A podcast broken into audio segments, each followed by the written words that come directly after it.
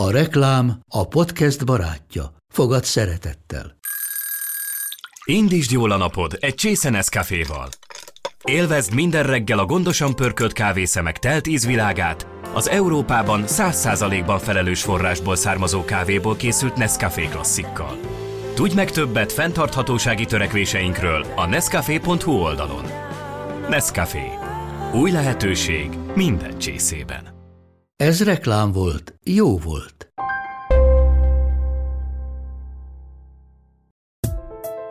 Én idő, veled. Ez itt a Femina Podcast csatornája. Lélektöltő beszélgetések Sós Andreával és vendégeivel. Vajon hogy vágja ki magát kínos helyzetéből a szinkrontolmács, ha munka közben egy fontos szó sehogy sem jut az eszébe? És a beszélő durva tévedéseit javíthatja-e? Ha pedig énekelni kezd az előadó, a fordító is darra fakad?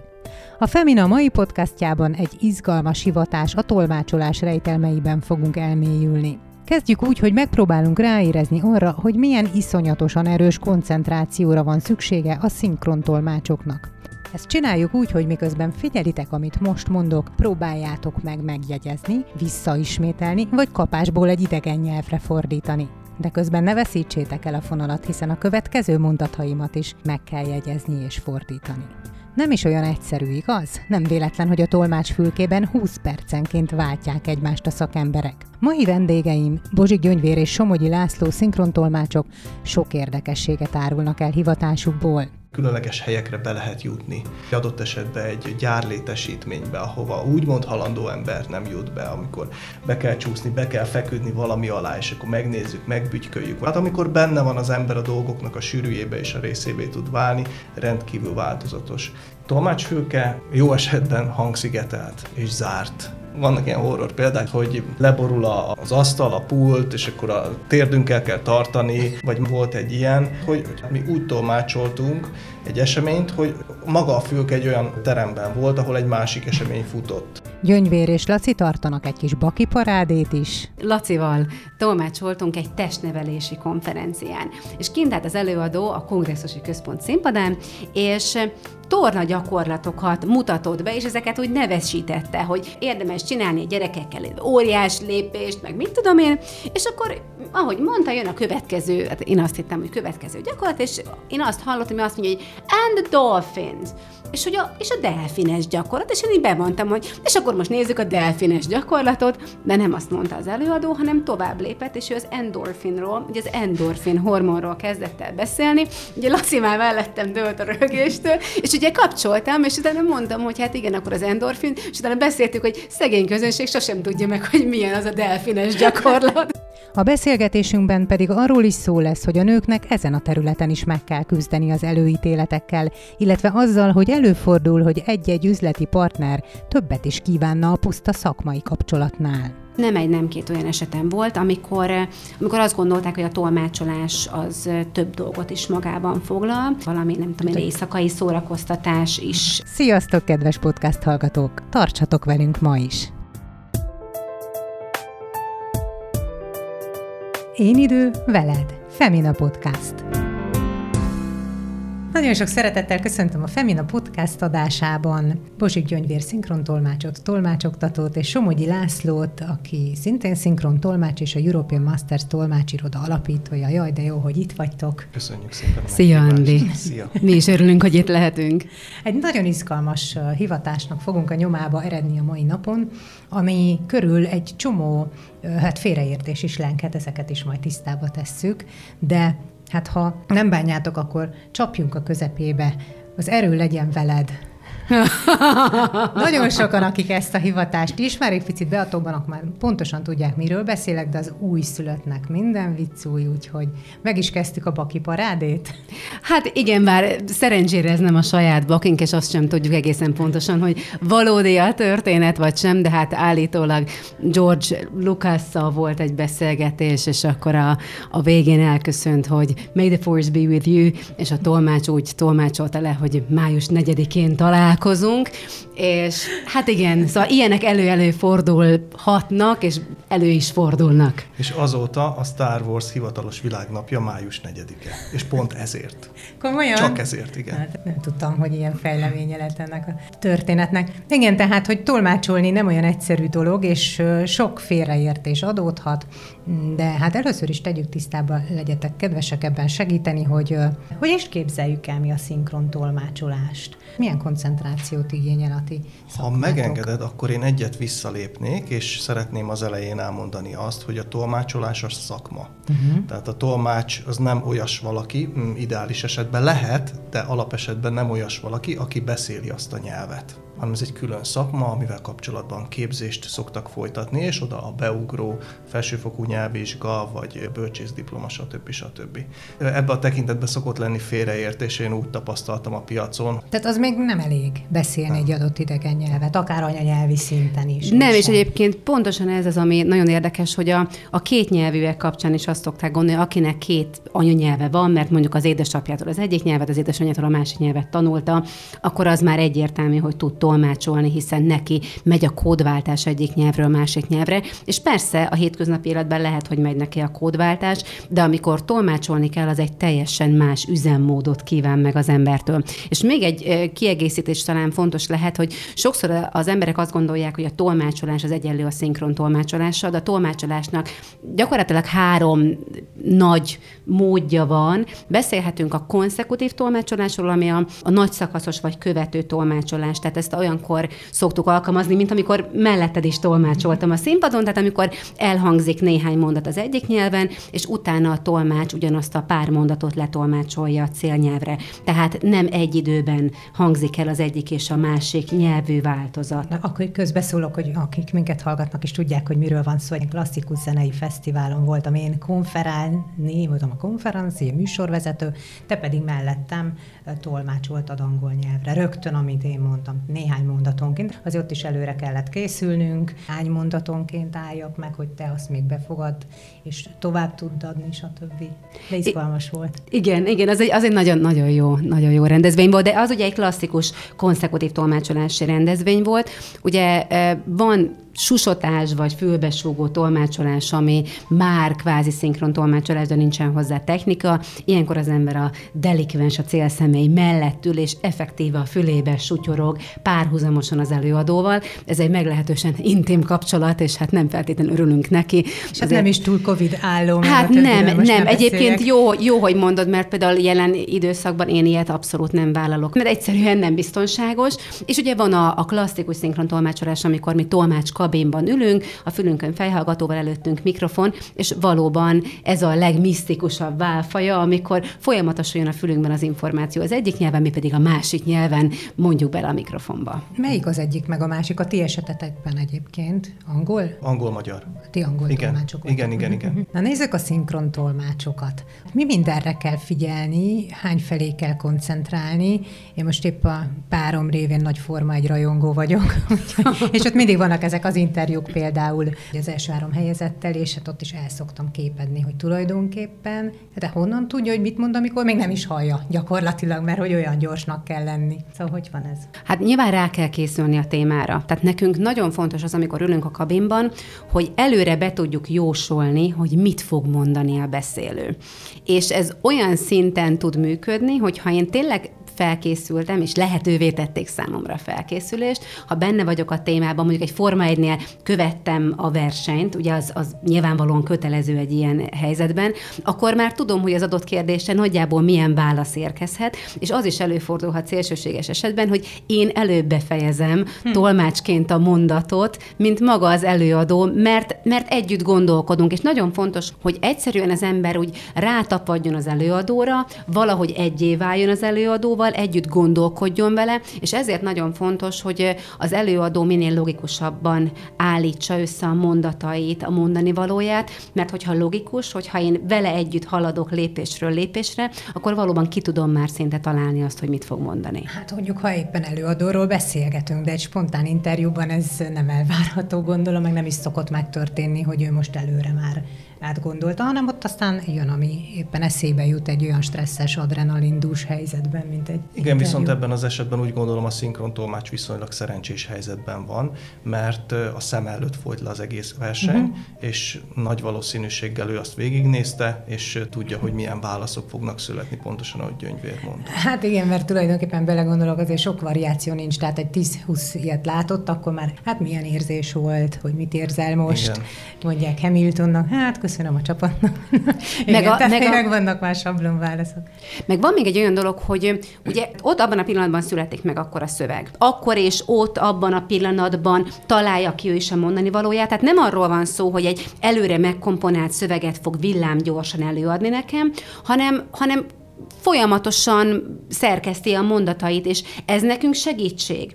Tehát, hogyha valaki természetesen beszél, egy természetes beszédtempóval, akkor azt nagyon könnyű követni. Tehát érdekes módon egy tolmácsnak sokkal könnyebb olyan valakiből dolgozni, aki ott a helyben alkotja meg a szöveget, mint sem olyas valakiből, aki azon egy hétig gondolkodott, akár megírta neki egy beszédíró, és szélsőséges esetben ez az, amit nagyon nem szeretünk, felolvassa, hiszen az egy írott nyelvi szöveg, nem egy beszélt nyelvi szöveg, és abból sokkal nehezebb nekünk dolgozni, mert mert az jóval kompaktabb, sokkal sűrűbb, ott minden egyes szónak jelentősége van. Hogyha az egy, az egy adhok létrehozott szöveg, akkor ott valószínűleg lesznek benne töltelék elemek, lesznek benne ismétlődések, ami megkönnyíti a munkámat, hiszen hogyha azt látom, hogy az felesleges, akkor egyszerűen kivágom és kihagyom, vagy legalábbis tömörítem. Ebbe a tekintetben úgy érezzük rendszeresen, hogy félreértés van a piacon azzal kapcsolatban, hogy mit várható el a szinkrontolmácstól, vagy egyáltalán a szinkrontolmácsolástól. Szeretném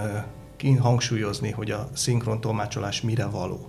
A szinkrontolmácsolás élő beszéd tolmácsolására való, normál beszédtempójú élő beszéd tolmácsolására. Tehát ebbe a tekintetben sajnos gyakranban találkozunk olyan szöveggel, ami alapesetben nem szinkron tolmácsolható, mégis le kell szinkron tolmácsolni. Nagyon fölgyorsult minden, és hát az igazság, hogy természetesen a mi esetünkben is rendelkezésre állnak eszközök, például be tudunk vinni laptopot, ugye a tolmácsfülkében ez korábban nem volt jellemző, tehát a tolmács tényleg 20 évvel ezelőtt, vagy 30 évvel ezelőtt csak abból tudott dolgozni, ami neki ott volt jegyzett szinten, szószedett szinten, illetve amiből korábban az előtte lévő napokban felkészült.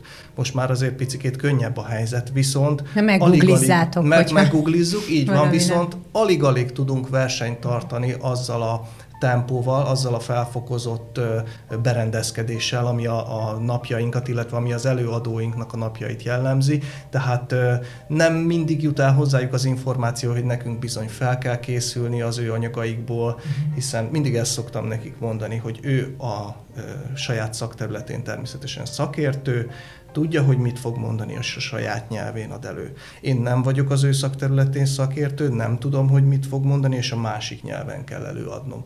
Tehát hozzá képest nagy hátrányjal indulunk, és mégis kvázi azon a szinten kellene teljesítenünk a másik nyelven, mint ahogy ő az eredeti nyelven előad. Legyetek szívesek megvilágítani nekem, hogy mégis hogyan képzeljük el azt a, azt a koncentrációs munkát, amit nektek ott csinálni kell, konkrét példával. Hát még a beszélgetés előtt említettem neked, és ez az egyik ilyen szélsőséges eh, esemény, amit egyébként Laci szervezett meg nekünk, de ő nem volt ott, úgyhogy megúszta. Erre a rendezvényre kizárólag egy helyszín időpont megjelölést kaptunk, hogy hova kell mennünk mikorra. Kolléganővel lementünk, odaértünk, már egyébként az időpont nem volt helytálló, mert mondták, hogy ha bár elvileg 40 percünk lenne a kezdésig, 10 percünk van, úgyhogy az alatt ebédeljünk meg, ha szeretnénk. Mondjuk a tolmácsok nagyon gyorsan tudnak enni, ezt villámgyorsan letudtuk, bementünk a terembe, és kiderült, hogy a téma a repce megbetegedési és, és kártevői lesznek. Hát itt nyeltünk kettőt, hát mert... nem. Igen, a, végül is, és mindezt angolra kellett főleg teljesítenünk, és amikor az előadó benyögte azt, hogy gyökérgolyvásodás, akkor azért úgy, úgy, úgy nagyra nyílt a szemünk, és én meg mint a, mint a gép elkezdtem begépelni ugye a Google-ba, és próbáltam megkeresni, és megtaláltam. És ilyenkor fontos az, hogy az ember úgy tudjon tolmácsolni, hogy megérkezik a szó a fejhallgatón, amiről fogalma sincsen, és tudja, hogy nem hagyhatja ki, hiszen ha a gyökérgolyvásodásról szól az előadás, akkor ezt nem tudom áthidalni, és nem mondhatom, hogy hát van egy betegség, ami problémás a repcének, tehát hogy nem. De húsz éve mit mondtál volna? Húsz éve azt mondtam volna, hogy egy repcebetegség, uh-huh. mert nem nagyon tudtam volna más csinálni, Igen. és lehet, hogy menet közben a, a kabintársam kiment volna a kabinból, és keresett volna valakit a teremben, aki ezt meg tudja nekünk mondani angolul. Tehát, hogy akkor nem nagyon lett volna. Vagy lehet, hogy akkor vittünk volna magunkkal valami, nem szótár. tudom, speciális szótárat, bár uh-huh. nem mhm. hiszem, hogy azért létezik ö, olyan szótár az embernek feltétlenül otthon, amiben benne van a gyökérgolyvásodás, de lényeg az, hogy megtaláltok, és akkor ilyenkor úgy kell csűrni csavarni a mondatot, hogy akkorra legyen szükséged a szóra, mikorra megtaláltad a Google-ban a megfelelő elképesztő, szót. Elképesztő koncentráció, agymunka. Hát nem is tudom, hogy képes-e egyébként az ember agya erre, vagy ti valami továbbfejlesztett képezetek vagytok, nem, hogy ugye, hogy beszél valaki, szó. én hallgatom, átfordítom, és ugyanabban az időben visszamondom, igaz? Tehát mégis ez történik. Hát ez történik. Igen, de azért van pár dolog, ami a segítségünkre van. Egyrészt elvégeztük a tolmácsképzőt, tehát például én nekem szifi az, ahogy, ahogy a köművesek vakolnak. Én próbáltam már fölcsapni a falra, de mindig gyakorlatilag lehullott a 90%-a, és nekem ez ugyanolyan misztikum, mint adott esetben másnak a szinkron tolmácsolás. Hmm. Szóval egyrészt képeztek bennünket, másrészt azért az embernek van rutinja. Vannak bizonyos panelek, vannak olyan dolgok, amikre rá lehet készülni, amikre lehet számítani, hogy egy, egy köszöntő rész hogyan fog kinézni, vagy hogy a vége hogyan fog kinézni. Hogyha mondjuk egy kisebb cégről van szó, és azt mondja, hogy 25 millió, akkor az valószínűleg a, az éves árbevétele, uh-huh. nem pedig a havi fizetése az ügyvezető igazgatónak. Tehát ilyen dolgokat ki lehet találni. De például a nevet nem tudok kitalálni. Bizonyos szakszavakat nem tudok kitalálni. Hogyha éppen korábban tolmácsoltam már annak a cégnek, és tudom, hogy az az, akkor igen, de amúgy nem. És erre vonatkozóan egyébként számtalan ilyen ö, vicces félreértés, vagy hát baki lehet, amikor ők azt gondolják, hogy az azt jelent, és ugye nyilván az a helyes, de én meg teljesen más gondolok, mert ugye kívülálló vagyok. Na majd jönnek még okay. félreértések. Én idő veled, Sós Andreával és szinkron tolmács vendégeivel, Bozsik Gyöngyvérrel és Somogyi Lászlóval. Az, hogy csináljátok, hogy ő beszél, és ti azt meghalljátok, és ugyanabban valós időben lefordítjátok, és visszamondjátok. Tehát ezt nem értem. Andi, nagyon átérzem a kérdésedet, mert bennem is megvolt ez a kérdés a legelső szinkron tolmácsolási órán, amit soha nem felejtek el.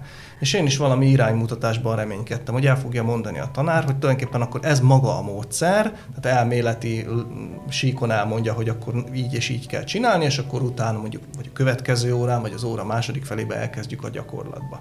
És akkor azt mondta a tanár, hogy na akkor gyerekek, akkor pattanjatok be a fülkébe, és akkor babszem Jankó. Mert hogy azt mindenki ismeri. és te, te már tudod, hogy mire gondolok, majd azt elmondod azt a bakit. És teljesen meglepett, hogy tulajdonképpen itt nincsen semmi látnivaló, semmi különös dolog, be kell ülni és csinálni, el kell kezdeni jól rosszul, és utána az ember fölépíti a maga kis stratégiáit, utána persze kijöttünk a fülkékből és átbeszéltük, hogy hogyan lehetett volna, mire figyeljél, mit ne csináljál, stb. De ez gyakorlatilag a learning by doing. De az is igaz, hogy nem mindenki tudja ezt a fajta párhuzamosítást megvalósítani.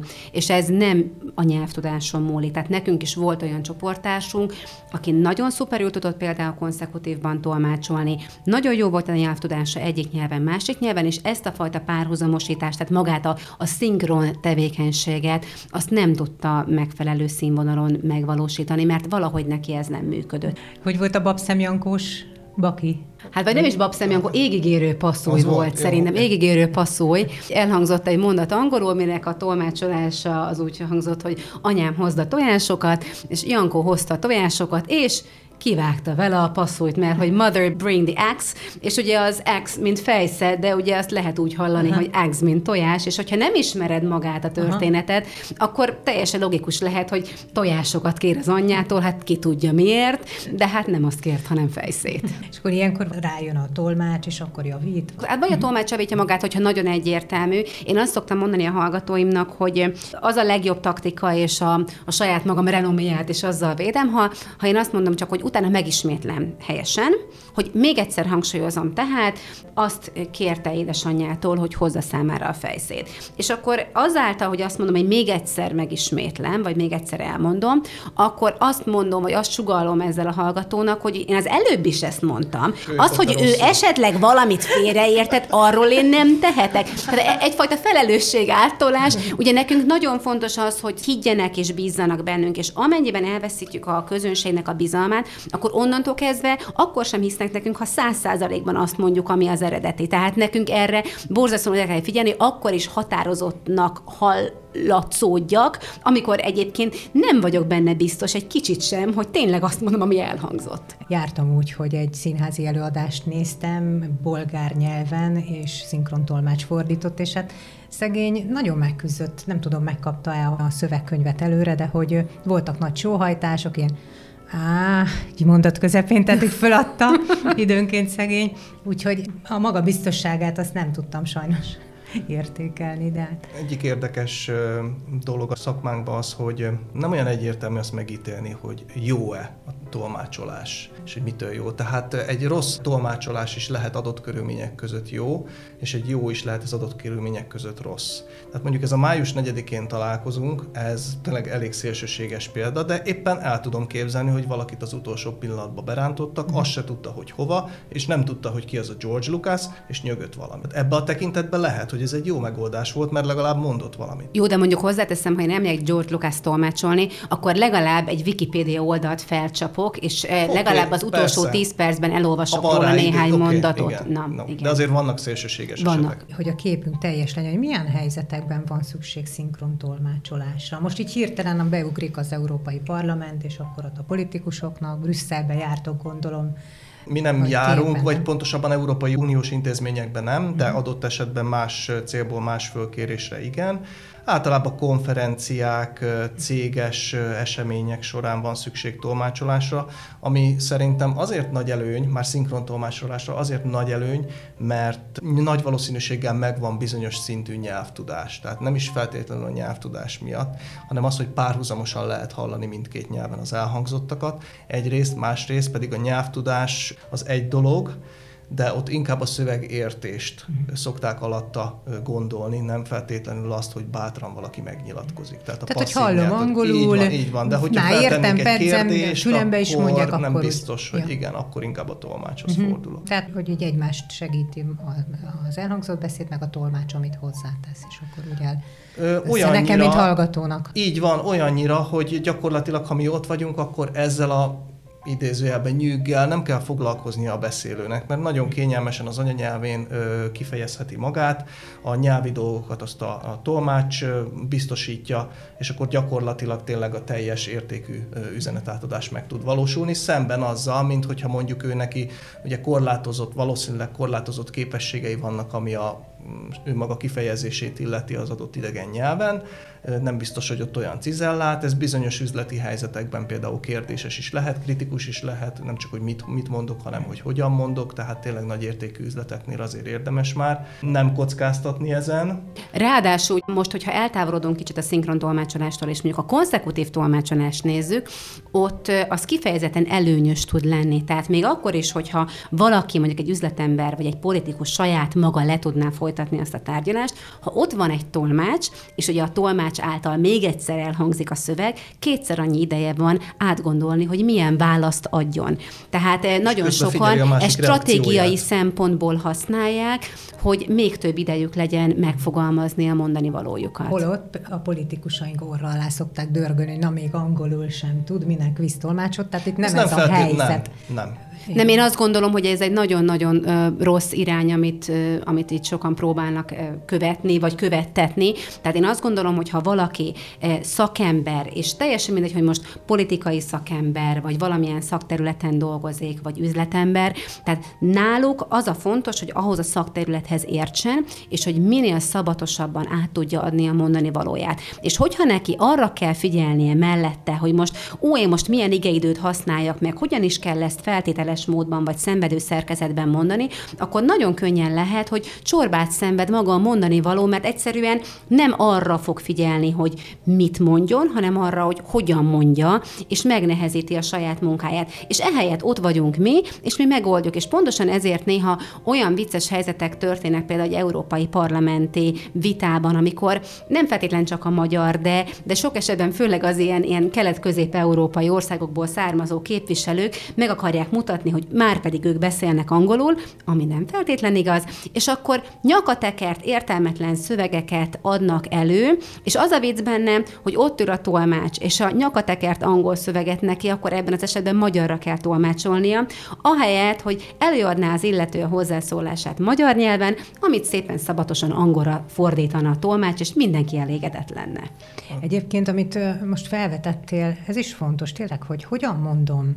Tehát, hogy tulajdonképpen a hitelét elveszítheti egy előadó, ha a szinkron tolmács valahogy nem úgy adja elő, ahogyan ő, a lelkesedése kisebb, valami holtunott hangon, akkor megette a fene az egészet. Ez, ezt akkor ti tanuljátok, ezt a részét is? Hát mondjuk beszédtechnikától, meg a testbeszéd, nem, akár... Volt, volt ilyen, igen, a testbeszéd mondjuk a szinkron esetében nem hangsúlyos, mm. illetve hogyha ki kell állni, akkor sem szerencsés, hogyha a tolmácsra túl sok figyelem kerül.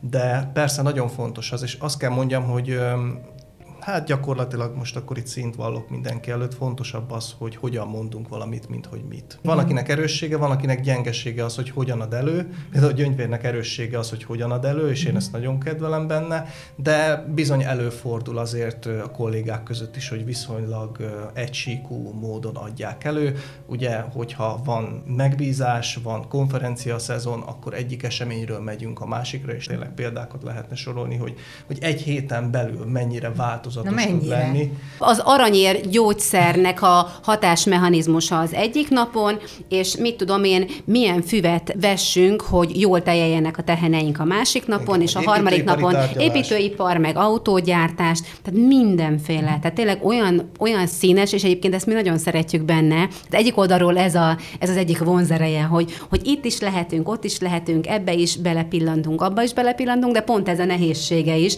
hogy fel kell készülnöd egyik napról a másikra teljesen eltérő témákra, témákból, és időnként ugye olyan témákra is sor kerül, amelyek mondjuk ilyen, ilyen titkosabb témák. Mi is voltunk Honvédelmi Minisztériumnak, NATO-nak tolmácsolni, ahol azért nagyon komoly kihívásokkal szembesül az ember, hogyha mondjuk nem kap előzetes felkészülési anyagot, de nagyon izgalmas, tehát mondjuk tényleg egy katonai szállítógépen e, tolmácsolni, azért ez egy olyan dolog, ami örök emlék. Van ilyen titoktartási szerződés veletek? Ha nincs, akkor is alap. Uh-huh. Tehát ő tehát nem ez, igen, ez ben, nem, nem, tehát ez alap, ez a tolmácsetikának a uh-huh. szerves része persze. Hogyha nem iratnak alá velünk, akkor is. De hogyha az ügyfél kéri, akkor természetesen. De most gondolj bele, kihívna minket tolmácsolni, hogyha előtte mi kiszivárogtattunk volna ügyfelektől információt. Egy ilyen filmes jelenet, nem? Hogy a tolmácsot is elteszik lábalól, igen. túl sokat tud. De általában túl sokat tud, vagy túl keveset. Hát nézd, az embernek ügyesen kell választani a ügyfelek közül is. Érdekes helyszín ez az úgynevezett milyen fülke tolmácsfülke. Hát ott külön protokoll van, meg házi rend. Mit szabad ott, mit nem, mik történhetnek ott, és mik nem. Sokat látnak a tolmácskabinok, főleg mert csak deréktől fölfelé látszódunk, úgyhogy például az, hogy az ember nyári melegben már leveszi a cipőjét, az nyilván nem látszódik. Hát oda kell figyelni. Ugye az, azzal együtt, hogy mi általában hátul vagyunk, az is előfordul, hogy áttesznek minket külön terembe, de normál esetben a terem hátuljában vagyunk, tehát nem mi vagyunk a figyelem középpontjában, azért, azért moderálni kell magunkat, amin nem mindig megy nekünk Lacival, de azért csak viccelek, tehát időnként persze jól érezzük magunkat, de, de oda kell figyelni, hogy ne csináljunk azért olyat, ami, ami nem tudom, így, így bántaná a közönség szemét. Tehát nem állok ott neki szendvicset enni menet közben, eh, meg nem fogok neki állni fésülködni, meg ilyesmi, mert, mert mégiscsak azért része vagyok az adott eseménynek, és én is a konferencia egyik fontos eleme vagyok, tehát tehát oda kell figyelni arra, hogy mit csinálok. Nagyon fontos, hogy, hogy akit tolmácsolunk, őt lássuk is, ne csak halljuk. Továbbá, hogyha van vetítés, általában van, akkor azt is lehetőség szerint lássuk el, tudjuk olvasni szabad szemmel. Tolmácsfülke jó esetben hangszigetelt és zárt vannak ilyen horror példák, de azért most már milyen, azért milyen jelen... horror példák? Hát, hát az, hogy... Nincs hátfala, hát, és egy függöny van ott. függöny van, vagy leborul az asztal, a pult, és akkor a térdünkkel kell tartani, vagy egyáltalán nincsen semmi, tehát vagy másik helyiségbe helyezték el, emlékszem volt egy ilyen, egy vidéki eseményen volt. A Fülorgégész nyaksebész konferencián. És hát elfelejtették megnézni a, a technikusok, hogy az adott tolmácsfülke elemei, mert ugye ezek ilyen panelekből összeállítható fülkék, be lehetett tenni, be lehetett telepíteni. És hát nem lehetett betelepíteni, mert gondolom túl nagyok voltak az elemek, kicsi volt az ajtó, vagy talán nem volt megfelelő a belmagasság, és egy másik terembe, szemközti terembe vitték be, ahol meg egy másik esemény volt, tehát mi úgy tolmácsoltunk egy eseményt, hogy, hogy maga a fülke egy olyan ö, teremben volt, ahol egy másik esemény futott. De nem látunk semmit, és képzeld, hogy bekopogtak az ajtónk, hogy mit zavargálunk itt, mert egy kihallatszódik a hang, és hogy mit hangoskodunk, és mondok, hogy ne haragudjanak, de mi egy másik előadást tolmácsolunk, és minket ide tettek. mikor fog kezdődni, meg hogy vetítenek-e valamit, meg hogy férfi vagy nő lesz az előadó. És hát én nem kaptunk, ugye általában ilyenkor nekünk kapni kéne kameraképet, de nem kaptunk azt sem, és tudod, amikor azt mondják, hogy amint a diagramon látszik, de mi nem láttunk diagramot, tehát borzasztó volt. És ketten vagytok mindig a fülkébe, vagy ez hogy működik? Igen, a szinkron tolmácsolás az hát meglehetősen megterhelő agyi szempontból, úgyhogy legfeljebb körülbelül egy óra hosszát tudunk egyedül vállalni. Aztán. Alapesetben 20 percenként cserélünk, vagy negyed óránként is, attól függően, hogy milyen a szöveg, uh-huh. és akkor fél napot, egy napot azt, azt szigorúan két fővel. Vannak sajnos ellenpéldák, azokat egyáltalán nem javasoljuk, mert óhatatlanul bárki esetében zuhanni kezd a teljesítmény, mert annyira le tud merülni. Pont a minap egyébként tolmácsolástól teljesen függetlenül olvastam, hogy az agyunk, ami hát 1,4 kiló átlagosan, a test energia felhasználásának a 20%-áért felel. Tehát őrületes energia felhasználása van, nagyon, nagyon el lehet benne fáradni egyébként. Te az ellenpéldát úgy értetted, hogy van, aki egyszerűen elvállal fél napot, és pedig nem Hát vagy egész napot, vagy több napot, igen. Minden. És ugye ez, ez felelőtlenség, mert egyrészt az is lehet, hogy vannak, nyilván vannak csúcs szuper tolmácsok, aki lehet, hogy egy egész napot letolmácsol úgy, hogy az, az magas színvonalú lesz. De az a baj, hogy innentől kezdve azt fogja hinni az adott ügyfél, hogy ez a normális. És nem ez a normális, de most gondolj bele, hogy nem tudsz kimenni pisilni, vagy bármi, hát, és bármi közbe jöhet, hogy, hogy érted, rád jön egy, egy, egy köhögő roham, vagy akármi, és nincs az, aki, aki átvegye. És egyébként meg, amit Laci mondott tényleg, tehát mi is érezzük, és általában nem az érzi, aki tolmácsol, hanem aki mellette ül, az érzi, hogy fú, a másiknak már, már lankad a figyelme, és már nem tud olyan szépen precízen fogalmazni, már nem olyan zöggenőmentes a tolmácsolás. Tehát ezért mi is mérjük az időt, de egyébként olyan a tolmácspult, hogy látszódik rajta, ott is van egy időmérő beépítve, és látszódik rajta, hogy az adott etapban mennyi ideje tolmácsolsz. És látjuk, amikor már ott tartunk nagyjából a 20 percnél, akkor jelezzük a másiknak, és akkor a másik szépen átveszi. Még akkor is, ha én egyébként belülről úgy érzem, hogy fú, annyira szuper vagyok, belülről az ember nem hallja magát tökéletesen. Mm. És érdekes, hogy a, amikor a hallgatókkal is elkezdek tolmácsoltatni, akkor olyan, olyan vicces, hogy kijön a hallgató nagy mellénye, hogy annyira jól sikerült ez a tolmácsolás, én meg közben jegyzeteltem. És akkor van, hogy felolvasom, hogy figyelj, ez a mondat hangzott el a szádból, és ő mondja, hogy de hát erre olyan büszke voltam, mert olyan jól sikerült, és én nem ezt akartam mondani. Mert ugye egyszerűen ugye párhuzamos tevékenységek zajlanak a fejedben, és te tudod, hogy mit akarsz mondani, de mivel utána bezavar a következő mondat, előfordul, hogy nem azt mondod, és nem úgy mondod, és ahogy telik az idő, nyilván egyre többször e, kerül sor ilyen problémákra, hogy nem az jön ki a szádon, amit szeretnél mondani. Annyit ö, helyesbítenék, vagy kiegészítenék, hogy igen, vannak csúcs szuper kollégák, de nem ettől. Tehát vannak csúcs-szuper és nem csúcs-szuper kollégák, akik vállalnak egy órán felül. Ez semmiképpen nem a csúcs-szuperség mhm. kategória. Én egész egyszerűen megmondom őszintén, lehet, hogy valakinek ez kollégák közül nem fog tetszeni, ezt felelőtlenségnek érzem, hogy kiteszi magát, saját magát, az ügyfelet és, és a kollégákat. Igen, tehát az egész szakmát tulajdonképpen igen, ezzel. Igen, igen. Áthelyezi egy másik polcra. Nem csak az a fontos, hogy mit, de az is, hogy hogyan mondja a tolmács. Vendégeim Bozsik Gyöngyvér és Somogyi László szinkron tolmácsok. Bakik előfordulnak, ígértetek nekem egy kis baki parádé. Mikor vannak bakik? Mitől vannak? Mikor hát vannak? Több, többféle, többféle dolog lehet, és én is próbáltam úgy hozni a bakikat, meg az érdekes helyzeteket, hogy rávilágítsunk arra, hogy sokszor az ember nem azért bakizik, mert tök béna, hanem mondjuk másra számít. Az első baki, amit hoztam, Lacival tolmácsoltunk egy testnevelési konferencián. És kint állt az előadó a kongresszusi központ színpadán, és torna gyakorlatokat mutatott be, és ezeket úgy nevesítette, hogy érdemes csinálni a gyerekekkel óriás lépést, meg mit tudom én, és akkor, ahogy mondta, jön a következő, hát én azt hittem, hogy következő gyakorlat, és én azt hallottam, hogy azt mondja, hogy and dolphins és, hogy a, és a delfines gyakorlat, és én így bemondtam, hogy és akkor most nézzük a delfines gyakorlatot, de nem azt mondta az előadó, hanem tovább lépett, és ő az endorfinról, ugye az endorfin hormonról kezdett el beszélni, ugye Laci már mellettem dőlt a rögéstől, és ugye kapcsoltam, és utána mondtam, hogy hát igen, akkor az endorfin, és utána beszéltük, hogy szegény közönség sosem tudja meg, hogy milyen az a delfines gyakorlat. Pedig beharangoztam. Pedig beharangoztam.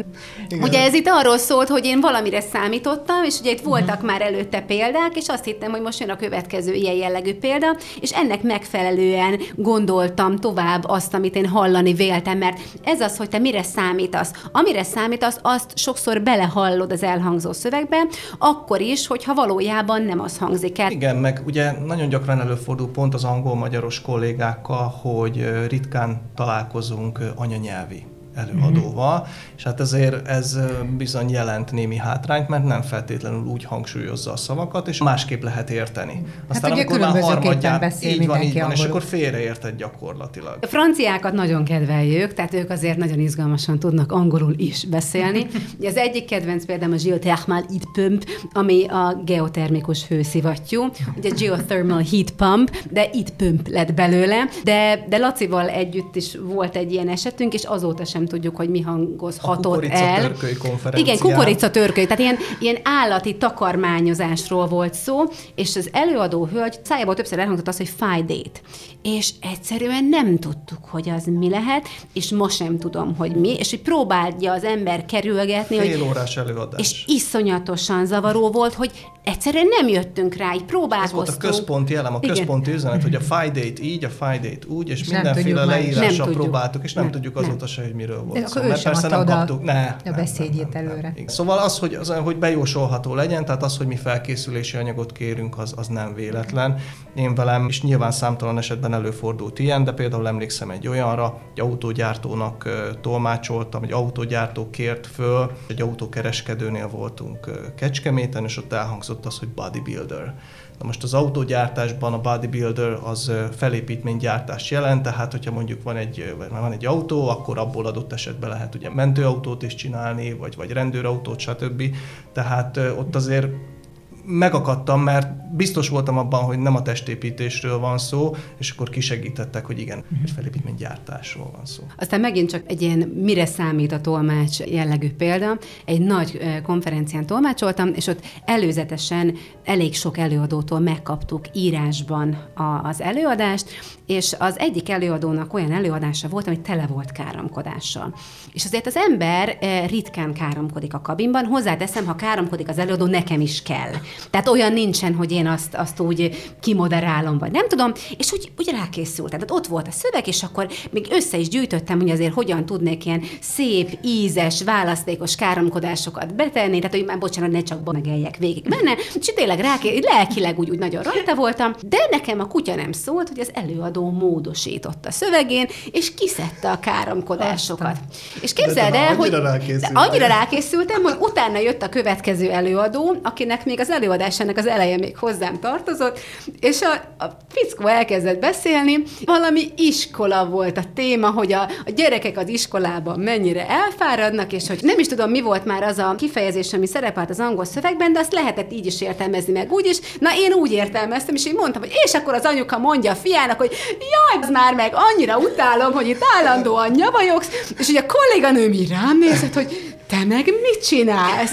És így leesett nekem, hogy fú, hát ez az előző előadó volt, és ő nem káromkodott, és valahogy, tehát egyszerűen bennem volt, hogy káromkodni kell.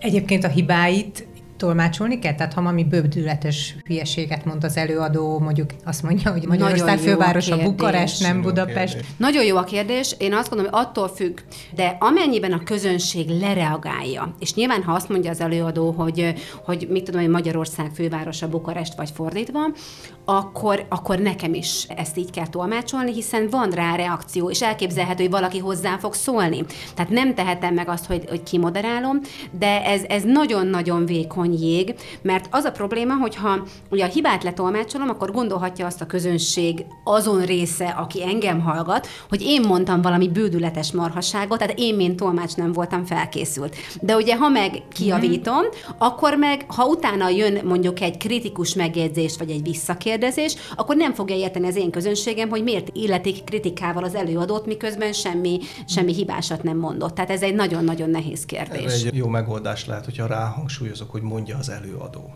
Aha. Nem mondja, hogy Magyarország, mondja az előadó, és akkor folytatom tovább. És ezzel Aha. elhatárolódtam, de azért igazat is, igazat is hazudtam.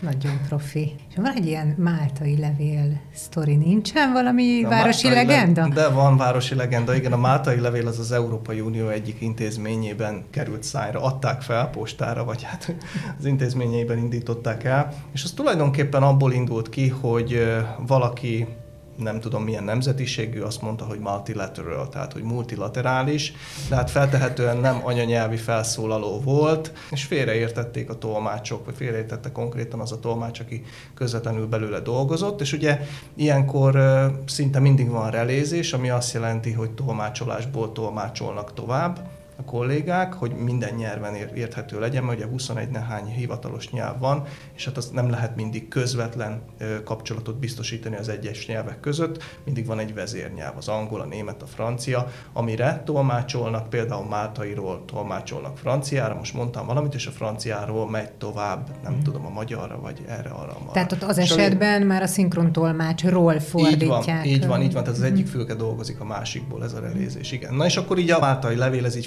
tűzként terjedt, és már fél órája rágták azt, hogy a máltai levél így, meg úgy, meg amúgy. És képzeld el, hogy micsoda mentális energiát tettek bele abba, hogy értelmet csiholjanak ki abba, hogy ez a máltai levél, mint konkrétum, hogy ez, hogy ez illeszkedjen abba, ami, ami elhangzik az egyes küldöttek szájából, és akkor végül fölkelt az egyik szólásra emelkedett, és mondta, hogy elnézést kérek, lehet, hogy én voltam figyelmetlen, de magyarázzák már el, hogy mi ez a máltai levél, és akkor lemaradtam valamiről és akkor visszagombolították, aztán kiderült, hogy nem, ez az a multilateral, tehát hogy Igen. multilaterális. Oké. Okay.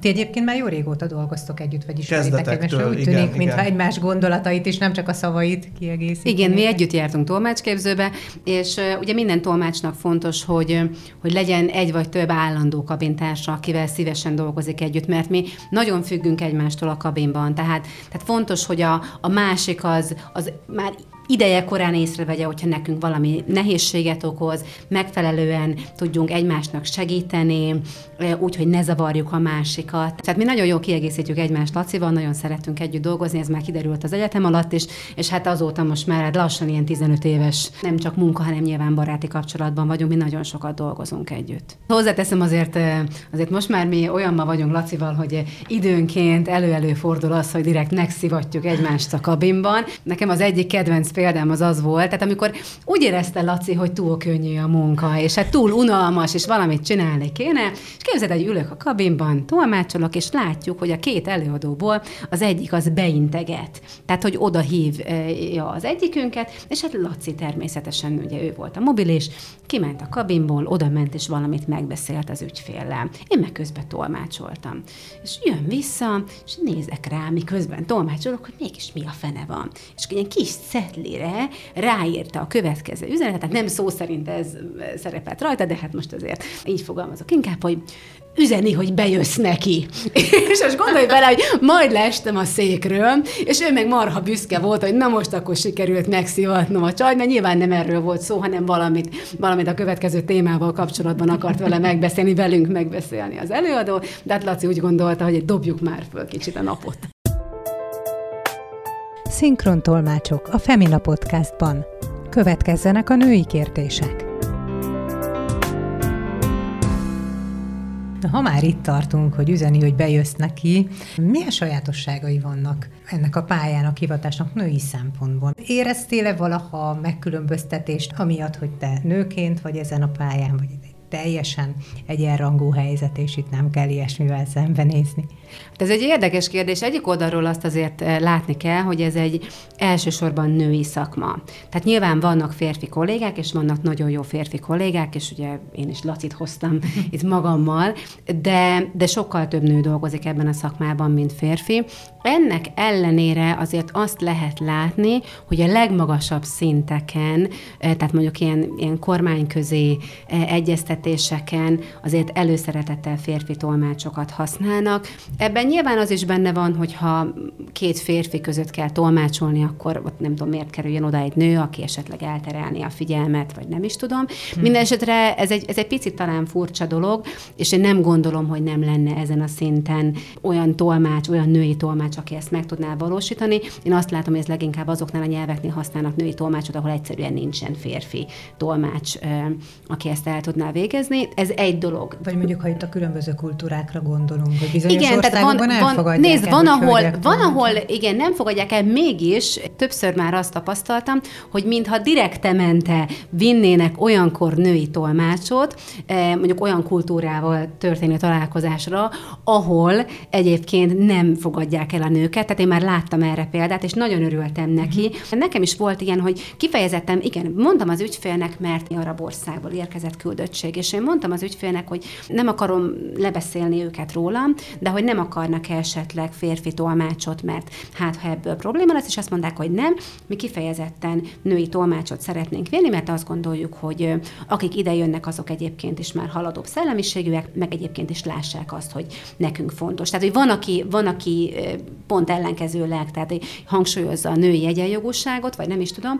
Ami viszont a női tolmács létből adódik, azért nekem is volt egy-két nagyon-nagyon rossz tapasztalatom, ugyanis előfordul az, és ez, ez elsősorban olyan munkáknál történhetnek, amikor elmegyünk mondjuk több napra egy küldöttséggel, vagy akár üzleti tárgyalásra tolmácsolni, konszekutív tolmácsolás, és akkor tényleg az ember elmegy, és akkor szállodában lakik néhány napon keresztül, és nem egy, nem két olyan esetem volt, amikor, amikor azt gondolták, hogy a tolmácsolás az több dolgot is magában foglal, és hogy majd akkor esetleg valami, nem tudom, egy éjszakai szórakoztatás is. Tehát egyéb szolgáltatás. Egyéb szolgáltatás, igen, és, és nekem előfordult az, hogy cégvezető külföldi bekopogott a, a szállodai szobám ajtaján, hogy akkor, akkor ő jött. És én néztem rá, hogy ezt úgy mégis hogy gondolja. Hát, hogy gondolta, hogy akkor esetleg még itt valami egyéb folytatása lehet a napnak, és ő hozott pálinkát. És hmm. én mondtam, hogy hát igazán nagyon kedves, kívül tágasabb, viszont látás, és kérdezte, hogy meg vagyok esetleg ijedve? És mondtam, hogy nem, nem vagyok megijedve.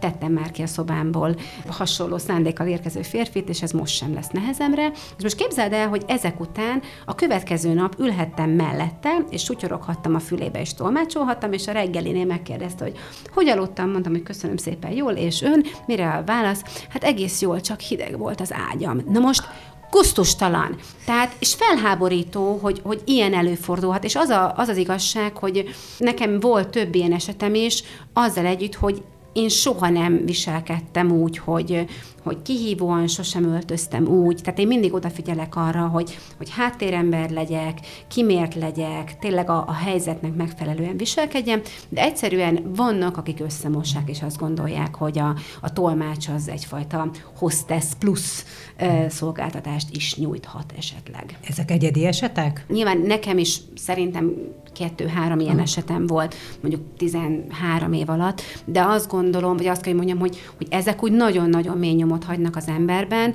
mert, mert nagyon kellemetlen, nagyon megalázó, és nem erre számítasz. Tehát, tehát oda mész egy profiként, és, és egyszerűen egy ilyen dolgot a képedben nyomnak, az valami borzasztó.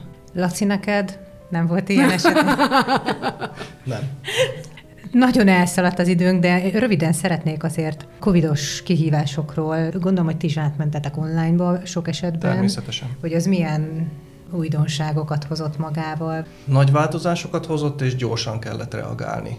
Tolmácsoknak is, és a tolmács technikával, tehát tolmács berendezéssel foglalkozóknak is. Sokszor volt olyan, hogy A, B, C verzióra kellett ajánlatot adni, mert ugye nem tudtuk, hogy mi lesz, nem is tudom, két hét múlva, egy hónap múlva. Ha ez engedélyezett, akkor így fog megvalósulni az esemény, ha meg amúgy, akkor úgy fog megvalósulni az esemény. Annak idején, ugye ez volt 2000 20 tavaszán, ugye? Uh-huh, az első lezárás. Igen, uh-huh. igen. Akkor tulajdonképpen tényleg egyik napról a másikra, vagy egyik hétről a másikra megszűntek az események. Ugye mi kell ehhez az egészhez? Kellnek események, rendezvények, konferenciák, illetve kell, hogy találkozzanak a külföldiek a magyarokkal. Hát ez az, ami konkrétan nem tudott megvalósulni. Úgyhogy tényleg a szőnyeket az embernek a lába alól kirántotta és az egyik megbízást mondták vissza a másik után, és akkor utána, amikor ebből a kótyagos állapotból észhez tért a piac, akkor, akkor kezdtünk online menni. Ott viszont a technikai digitális készségek, digitális kultúra. Ugye ezzel kapcsolatban számtalan vicces videó és kép készült. Tehát ez Kijelenik meg a háttérben, van, miközben megy a Igen, meg hát a szinkrontolmácsolást úgy elsőre nem, nem olyan triviális megvalósítani az online térben. Ugye ott nyelvcsatornák vannak, akkor ki hogyan használja a mikrofont, a kameraképet, Úgyhogy mm. ezeket mind-mind át kellett gondolni, mindenkinek bele kellett tanulnia. Nyilván ezeknek a platformoknak a kidolgozása is folyamatosan zajlott, zajlik. Igen. Tehát eh, bár sok mindenre alkalmasak, nem mindegyik ugyanolyan tökéletes, és nem mindegyik eh, alkalmas mindenre. Viszont az ügyfelek sokszor nincsenek tisztában azzal, hogy nekik mire van szükségük, meg nem akarnak nagyon fizetni, és ebből adódhatnak olyan problémák, hogy mondjuk még a Zoom felület nagyon-nagyon jól működik, hogyha csak két nyelv között kell dolgozni, de onnantól, hogyha relézésre van szükség, arra alkalmatlan, és akkor ilyenkor van az, hogy nekünk ilyen házi barkács megoldásokat kell kiagyalni. Most azt képzeld el, Andi, hogy nekünk volt olyan eseményünk, hogy több nyelvű volt a konferencia, és kiderült, hogy lesz olyan előadás, amit lengyelül fognak tartani, azt a lengyelről angolra fogják tolmácsolni, és nekünk a lengyeles tolmács angoljából kell tovább tolmácsolni magyarra. Csak hogy a Zoom erre nem alkalmas. Úgyhogy az volt a megoldás, hogy mind a ketten Lacival két különböző eszközön jelentkeztünk be. Az egyik eszközön úgy jelentkeztünk be, mint tolmács, ez nekem a, a, az egyik laptopon volt, a másik eszközön úgy jelentkeztünk be, mint közönség. Ez nekem a mobiltelefonon volt, mert a tableten meg egymással tartjuk a kapcsolatot, mert különben nem halljuk mm-hmm. egymást. Én nekünk hallanunk kell egymást, hogy meg látnunk kell egymást, hogy tudjam, hogy mikor veszem át, és ugye halljam, hogy ő mondjuk mit, hogyan tolmácsolt le, hiszen nekem ugyanazt a terminológiát kell használni. Na és akkor képzeld el, hogy az volt, hogy amikor a, a lengyeles tolmács angolra tolmácsolt, akkor a mobiltelefonunkon hallgattuk közönségként az ő angol tolmácsolását, be volt dugva a fülesünk a mobiltelefonba, viszont a headsetem az a laptopomhoz volt csatlakoztatva, és abba beszéltem bele magyarul. De ugye amikor meg hirtelen váltás volt, hogy már magyarul beszélt az előadó, akkor gyorsan a füles ebből ki, a headset fel, mert akkor már a laptopból kellett vennem a hangot, hogy tolmácsolni tudjak angolra. Tehát eszméletlen összetett, ugye nekünk e, technikusként is működnünk kell, otthon kellett az egész, tehát kvázi otthon mindenki kis stúdiót épített föl, be kellett szerezni az eszközöket, világítástechnika, hangtechnika, tehát nagyon komoly beruházásra is szükség volt, meg ugye két internet kapcsolat, mert nyilván pont akkor fogják elvágni az optikai kábelt, amikor te tolmácsolsz. E, tehát iszonyatosan rá kellett készülni, és bármennyire is, ugye Laci is mondta, hogy most már tényleg e, működik, csináljuk, sőt, akár szeretjük is, de azért az embernek csak ott van a görcs a gyomrában, hogy minden jól fog-e működni, minden klappolni fog-e, és mondjuk az előadó megfelelő headsetbe beszéle, és hallom egyáltalán azt, Digitális hogy mit mond. készségek. Egyetlen történet, csak hogy, csak hogy érezzétek azt, hogy mennyire összetett dolgok tudnak megtörténni. Lacival tolmácsoltunk a Tudományos Akadémián, akkor még nem volt online tolmácsolás, de Skype-on bejelentkezett egy kínai buddhista szerzetes, aki énekelve egy nagyon érdekes angolsággal megáldotta a közönséget, és nekünk ezt is tolmácsolnunk kellett. Laci mosolyogva, kacarászva elhagyta a kabin, és ott hagyott engem, hogy följek a saját levemben, és eldöntsem, hogy énekelek, vagy esetleg prózában, párlándó adom elő az imát és az áldást. Egy feledhetetlen élmény volt. De neked gondolom, hogy nem volt nehéz ez sem, mert hát ugye ez infa végére énekes is vagy. Igen, de itt nem énekeltem, itt nem énekeltem, de azért megfordul időnként a fejem, hogy lehet, hogy azzal is lehetne szórakoztatni a közönséget. Egy mondatot a végére, hogy nektek ez a hivatás mit ad, mivel gazdagította az életeteket, vagy mi az, ami miatt szeretitek? Folyamatos kihívás, folyamatos tanulás én azt nagy áldásnak, ilyen nagy kegyelemnek élem meg, hogy, hogy szeretek tanulni. Emlékszem, én gyerekkoromban nem szerettem tanulni. Tehát én az a tipikus kisgyerek voltam, aki nem szeretett iskolába járni. Aztán azóta rájöttem, hogy mennyire jó dolog tanulni, és ez egy csodálatos szakma ebbe a tekintetbe, hogy tényleg mindent meg lehet ismerni, amivel az ember találkozik, illetve különleges helyekre be lehet jutni. Én ezt nagyon élvezem. Egy időben jártam az operaházba, imádtam, nagyon szeretem a szép épületeket, vagy adott esetben egy gyárlétesítménybe, ahova úgymond halandó ember nem jut be, amikor be kell csúszni, be kell feküdni valami alá, és akkor megnézzük, megbügyköljük, vagy egyáltalán. Tehát amikor benne van az ember a dolgoknak a sűrűjébe és a részévé tud válni, rendkívül változatos. Az egyik, a másik, nagyon sok emberrel találkozunk, és úgy gondolom, hogy ebbe a tekintetben ez az emberből a, a jobbik ényét hozza ki megtanul kommunikálni, fejlődik, megtanul megjelenni, tehát egyáltalán ahhoz segíti hozzá, ami a kultúrát, diplomatikus, kedves, normális személyiség kialakulását segíti elő. Köszönöm, Gyöngyvér. Hát azon túl, amit Laci mondott, mert tényleg óriási élvezet az, hogy az ember milliónyi területre kap betekintést. Tehát, hogy lehet, hogy azt gondoltam, hogy a, az aszfaltgyártás nem érdekes, de érdekes. Lehet, hogy azt gondoltam korábban, hogy mit tudom én, a fűmagnemesítés az egy unalmas történet, de nem unalmas történet. Tehát, hogy rengeteg-rengeteg izgalmas dologgal találkozunk, amire egyébként nem lenne lehetőségünk. Ezáltal sokkal szélesebb a látókörünk, sok mindenről tudunk beszélgetni, sok mindenhez hozzá tudunk szólni, és ami nekem személy szerint emellett nagyon sokat ad, az az, hogy én, én amikor még gyerek voltam, vagy gimnazista voltam, én nagyon szerettem volna színésznő lenni. Tehát én azt gondoltam, hogy fú, hát ez olyan jó, hogy az ember belebújik rengeteg, rengeteg ember bőrébe, és ez az álmom, ez nem valósult meg, de valahol mégis, mert azáltal, hogy tolmács vagyok, azáltal én nagyon-nagyon sok ember voltam már, és valószínűleg leszek is, és tényleg az, hogy, hogy lehetsz cégvezető, lehetsz eh, Magyarország miniszterelnöke, lehetsz a köztársasági elnöke egy személyben, és még nagyon-nagyon sok mindenki. És ez egy, ez egy nagyon izgalmas dolog, hogy megtehetem, ráadásul úgy tehetem meg, hogy ez nem játék, hanem ez egy, ez egy komoly felelősségteljes dolog, és olyan dolgokhoz tudok ö, hozzáadott értéket adni, hogy valahogy én is benne vagyok egy picit a, a, az elért eredményben és teljesítményben. Hát nekem óriási élmény volt, amikor jászfényszaron benne voltam egy, egy gyár építésében, és az első alkalom, amikor kimentem a területre, az még a régészeti feltárásoknak az időszaka volt, amikor tényleg egy óriási nagy üres mező volt, és a végén ott voltam akkor, amikor a miniszterelnök átadta az épületet, mert arra is engem hívtak tolmácsolni. Tehát ott voltam hétről hétre, az építési folyamatot nyomon követtem, és a végén végén kvázi én adtam át az épületet, és picit magaménak éreztem, mert, mert benne volt a munkám, és persze nem vagyok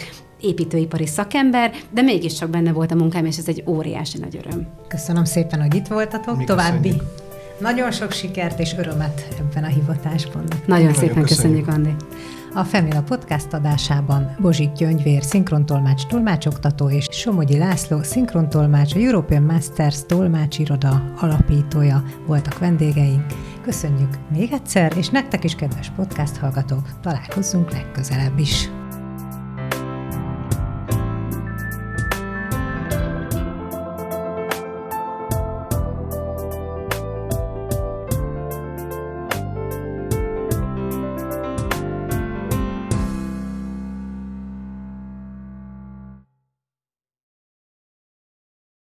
A műsor a Béton partnere.